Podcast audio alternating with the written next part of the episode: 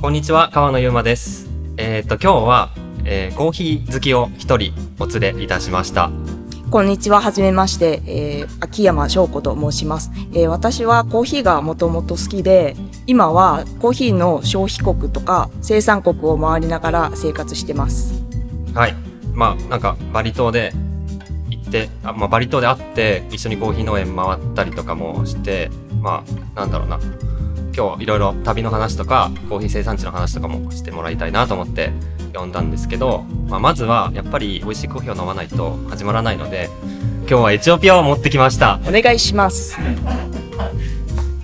まあね、エチオピアがね。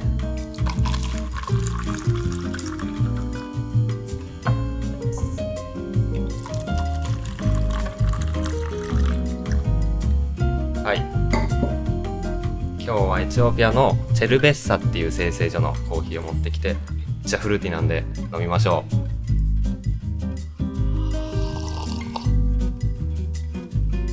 うーん、これめっちゃうまいな。これやばい。このフローラルな感じがめちゃくちゃいいですよね。やばいやチェばいリやーベばいスやばいやばい。うーん、うますぎるな。ちょっとレモンっぽいっていうか、なんかオレンジの皮をシュッてした感じ。オレンジの皮シュッてしたやつ。タ私はこの紅茶の感じがすごい好きです。そう、紅茶っぽいんですよね。エチオピアのコーヒーは基本的に。はい。えっと、やべえ、何の話するかもうね、エチオピアが美味しすぎて、毎回ね、頭がね、エチオピアになっちゃうんだよ。私ちょっと聞きたいんですけど、お、お、何ですかエチオピアって他の豆と比べてなんかすごいフローラルだったり、フルーテはいはいはいィーな味出るじゃないですか。圧倒的にね、違いますからね。これなんでこんな味が出ちゃうんで すかうーん、その話か。それはね、まあ、地球がどうやってできたかっていうところから遡っ地球までて、でも、でもいいですかああ、じゃあ、お願いします。いや、まあ、まあ、シンプルに言うと、品種なんですよ。 エチオピア。アに植わってる、エチオピアで育ってる品種は、はい。他の国に育ってる品種とはちょっと違って、はいやっぱり例えばリンゴだったりしても例えばなんかアップルパイに使う酸味があるような品種があればなんか富士とか甘い品種があったりとか色が、はい色も違うじゃないですか、はい。とかワインとかも品種で味が違うのと同じようにコーヒーも品種で全然キャラクターが違って、はいどこにもともとあったかっていうとアフリカのは北い東部にあるエチオピアなんですよ。はい。でここあこの話ずっと続けていいんですか良い、うん、良いです。良いですす。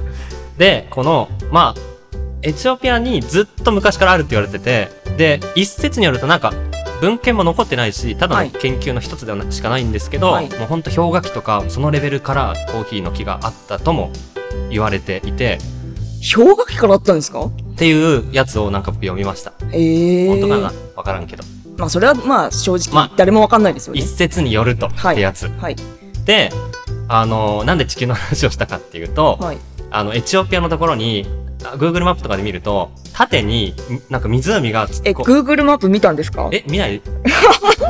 まずだってコーヒー、コーヒーやり始めたら Google Earth でエチオピアにしようってなってるでしょ。東京からブーンってエチオピアブーンって。 ?Google マップでプレート見た感じですかまずプレート見るでしょあ。、プレート見たんですね。え OK です。プレート見ないですかプレート、コーヒー好き見ななのかったですね。あ、いや、それはまずい。コーヒー好きならエチオピアのプレート見るべき。で、エチオピアはこう、あの、湖がずーっと縦に、はいこうなんか割れてるような感じでずっと連なってる、線になってるんですよ。はい、はい。で、何が起きてるかっていうと、はいほんとプレートの境目で、はい。で、そこの部分にずっとプレートがギューってなってるから、はい。谷ができて逆に盛り上がる部分ができるみたいな。谷ができて、盛り上がる部こうぶ分がつプできレる。ートぶつかるとあ、山ができるってことすか山がはい、はい。もうこれはあの小学校の地理で習うと思うんですけど、はい小学校の地理はコーヒーに役立ち ます。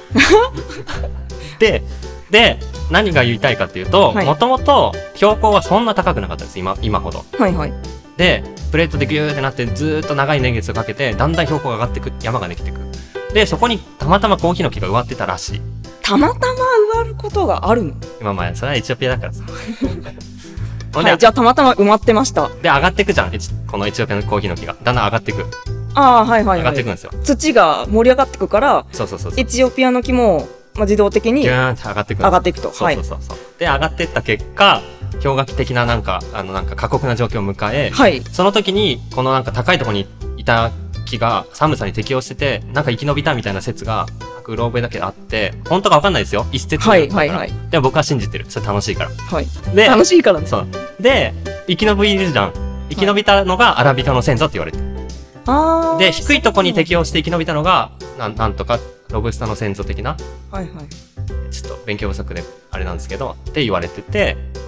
でまあだから、まあ、本当に地球の地形がそのコーヒーの、まあ、品種の違いとか適応適応をまず作ってでそこで高いところのコーヒーはやっぱり品種品種的に風味に優れていってっていうのができたっていうのがあって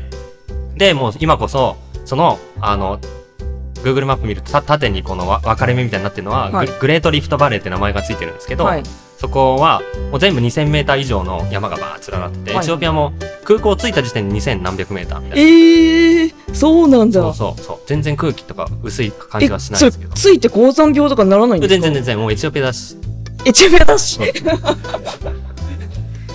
エチオピアだし全然大丈夫へえそうなんだそうそうそうで、まあ、標高高いからエチオピアのコーヒーは美味しい上にそのもともとそこでまあなんだろうな新しい品種になった今の全コーヒー品種のルーツと言われる品種が、まあ、エチオピアにあってそれが今も育ってるんですよねなるほどそれを、まあ、よくコーヒー屋さんの豆のパッケージとか見るとエチオピア原種っていうふうに書いてあって、まあ、原種っていうほどなんで、まあ元の品種になってるでその元の元の品種の味がもう本当に最強にうまくてそれがそれが外に持ってくとその全然違う環境に持ってくわけじゃないですかはいコーヒーの木を、はいしたらそこの環境にこうなんかな合っちゃって適応す適る応しようすとるしちゃっとて個性が失われちゃうんですよね丸くなってく、はいはだんだん丸くなってくんですよ最初のこのギュンギュンの華やかなやつは、まあ、コロンビアコスタリカとかに行くにつれて全然違う品種になって DNA も変わってってい最初のぶっ飛んだ個性がなくなっていくというええー、面白いだって人間の場合はあそうじ人ゃ間のあ話、ね、例えばえだってじゃあ私栃木県出身なんですけどと多分栃木でとどまってたらあそういうことそういうことそういうこと、とどまってたら、まあ、栃木は近いけどねいやでもわかんない人によるかもしれないけど、まあまあまあまあ多分栃木にとどまってたらなんかそんな華やかさとか出ないかもしれないけど人間の場合例えば東京に上京しましたあーそうというこかと言う海外出ましたとかって言ったらなんかちょっと成長してなんかああ逆に華やかさ出るんじゃないか違うな違う逆逆逆逆逆違うなんでそこ逆になっちゃうんですかなんか逆ちあょっ違とう違う違う自然に逆らってないですか違う違うもう違うんですよ違うんですよあのそもれそこちょっと納得いかないです元のピュアな心元のピュアな心あーなるほどあの時の純粋さ。でも東京に来ると垢抜けてしまって都会っ子になっちゃうんですよ。ああわかりましたそう。それ。だから都会っ子が果たしてそのピュアな面白さを持ってるかっていうと、なんかね、こうちょっと均一化されちゃうんですよ。それがコーヒーでも起きてる。だから栃木がエチオピアだとしたら東京刺が。激じゃないんだそとうそもうそともと持ってるものなんだっていそううことそうそうそう。もともと持ってるもの。それがコーヒーだと素晴らしくて、もともと持ってるエチオピアの原種のフレーバーが素晴らしくて、ああなるほどそれだがと面白いっていう話。それだと人間にも当てはまりますそようね。そうそう。まず人間で考えた方がいいですね。確かうんうに。ん。あ、そういうことですよね。そうそうだってじゃあ例えばじゃあ栃木県出身 でももともとまあそのなんだろうなピュアじゃなかったらどこ行ってもピュアじゃないし、ピュアだったらうんうんまあどこ行ってもピュアのまま行けるし。場所じゃないっていうことですかね。まあ、まあ、うん、ちょっと分かんなくなってき た。 まあ、ちょっと、ちょっと、まあ、うん。そういうことねそう。いう、まあまあ、大体ね。で、まあ、エチオピア国外に持ち出されたのも1600年代とかなんで、確かそうだよな。そうだったんで、で、最初、インドネシア、ジャワ島経由で、えーコーヒーが伝わって、で、フランスのルイ14世とかの時代に、オランダの商人とかが、はいフランスのルイ14世に、はい。コーヒーの木ありますよみたいな感じで持ってって、でパリの植物園ででもう何本か大事に育ててってでそこでフランスの人たちがよっしゃこれじゃあ植民地で育ててみようみたいので植民地に持ってったのが最初の始まりででその時に品種の名前を付けるんですけど、はい元の名前がティピカっていう、はいはいまあ、英語で言うとティピカルの普遍的なとか普通なみたいな意味の、ティピカっていう名前がそこに名付けられて、はいで中南米とか、まあ、フランスの植民地だったというようなところに、はいわーってコーヒーの木が行ったのが最初の世界のコーヒー生産の伝播の始まりうんなんですけど、はいもうこの時点若干まあエチオピアのピュアな品種からいくつか移ってるんでちょっと適応してるんですねなるほど。ただティピカっていう品種がエチオピアの華やかなフレーバーには一番近いんでたまにティピカの品種のコーヒーあるんですけどコロンビアとかでもあるんですけど、かなりエチオピアに近いへー華やか。でレモンティーっぽい感じのでもエチオピアのブワってくる感じがちょっと薄まってるかなっていうそうなんだうんだだんだん持ってくのに従ってだんだん品種が変わって個性がこう変わっていくんですけどまあ元の元のあったのがエチオピアだからこういう華やかなコーヒーになってるというアキラですね。今のエチオピアもずっとピュアなままなんですかああ、それはね、難しい話だね。なん難か、しいこと聞いちゃったその話するあの、どこだっけな、アメリカのカウンターカルチャーコーヒーっていう、結構コーヒーの研究をしてる人たちがいて、もちろんロースターで豆を販売してるんですけど、そこが、去年、一昨年くらいかな、エチオピアの品種の本出して、 超マニアックなんですけど、はいエチオピアの品種だけのことを書いたエチオピアの品種ってことはエチオピアの原種の原子の中を分解して原子の中にも何千実はあるんだけどそれぞありれますよねそれぞれを DNA 鑑定して結果を歴史的に書きましたみたいな本があってえその何千種類ってやっぱそれでそのフレーバーとかって変わってくんですかもうそれそれが変わる地域によってやっぱ歴史が違ってももともとはエチオピアの西にあったんですよはい西に昔カカッファって言われるよく聞きますよねそうカッファっていう場所があって、はいカッファがコーヒーの語源になってるんですよ、はいカッファにコーヒーの木がもともとあってでも人々の移住地が変わるのに従ってコーヒーの木持ってみんなこう移動したりしてでそれで今南側にメインの生産地が移って、うん南だとイルガチェフェっていうエリアがコーヒー生産、今はまあ一番なんだろうな多い生成所が多いエリアかな、はいでも元の品種は西側にあったんでカッファのエリアにあるのが多分原種の中の一番原種はいでそっちのフレーバーと南のフレーバーちょっと違うんですよえー西側はもっとフそうローラルでもっと花でイルガチェフェの方はもっとなんか僕は個人的にはレモンティーっぽい感じかななんだえーそれは何が違うだ多分それ品種が違う品種なんそだれでもでもみんなエチオピア原種ってひっくるめてるからいやいやそのエチオピアの中ですでに歴史やばいじゃんみたいなうんで味全然地域の違うじゃんみたいなのをちゃんと名前つけてこうみたいなのをカウンターカルチャーコーヒーが始めまあやってで名前がついててこの間エチオピア行った時も品種なんすかって言われ聞いたんですよ僕、はいで、えっ、と、僕の、あの、期待してた答えはエチオピア原種ですとかなんか言うんじゃねえかなと思って。はいはいしたら、数字の番号で言われたんですよ。えなーなんだっけ、71277なんです。みたいえそれ何千種類って番号つけられてるんですなかそ、そこのエリアの品種は何っていう結果が出てて、彼らはそれを自分で認識しててうわ、品種の名前を言えるようになってるみたいな。だからエチオピア原種がもっと噛み砕かれてる時代が今来てるっていう。やべ、超マニアックな話なんですけど。えげつないで すねその番号とかえやばいでしょ、この話。い何千種類ってやばいですねや、そうそれ把握してる人類いるんですかいやだから全然もう把握しきれないし